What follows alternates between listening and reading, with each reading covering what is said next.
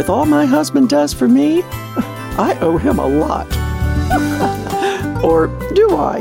Well, hi, I'm Joni Eareckson Tada, and my husband does not keep tabs on me, and we do not do the tit for tat thing, but Ken will say to me when there's good reason, You owe me one.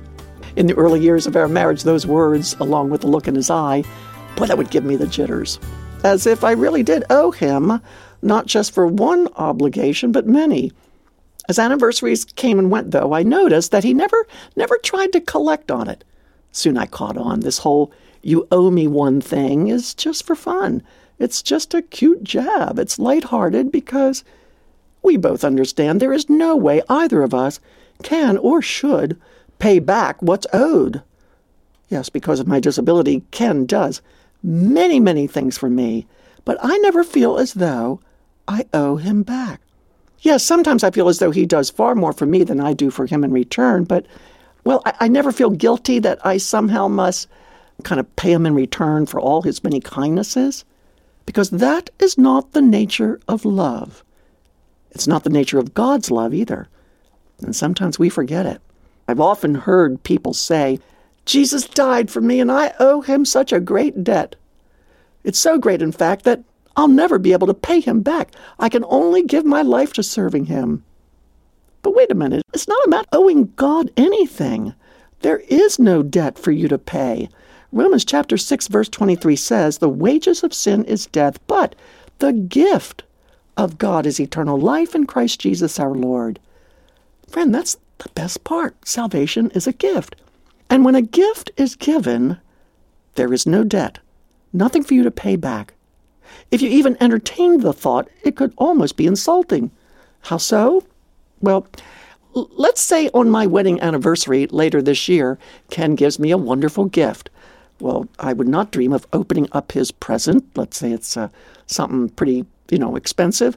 I would never think of unwrapping it and saying, Oh, dear Ken, I'm overwhelmed. Oh, my, I really owe you one.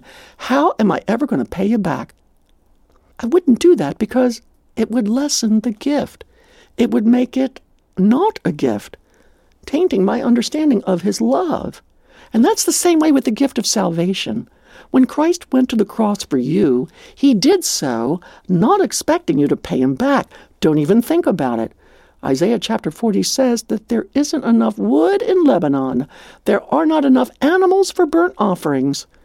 In other words, there are not enough cedar trees in Lebanon to kindle an altar fire for all the cattle it would take to even begin to make an adequate offering. It's not a matter of duty or debt or what's owed. God's love, the sacrifice Christ made for us, is a gift. And what do you do with gifts? You receive them and you say thank you.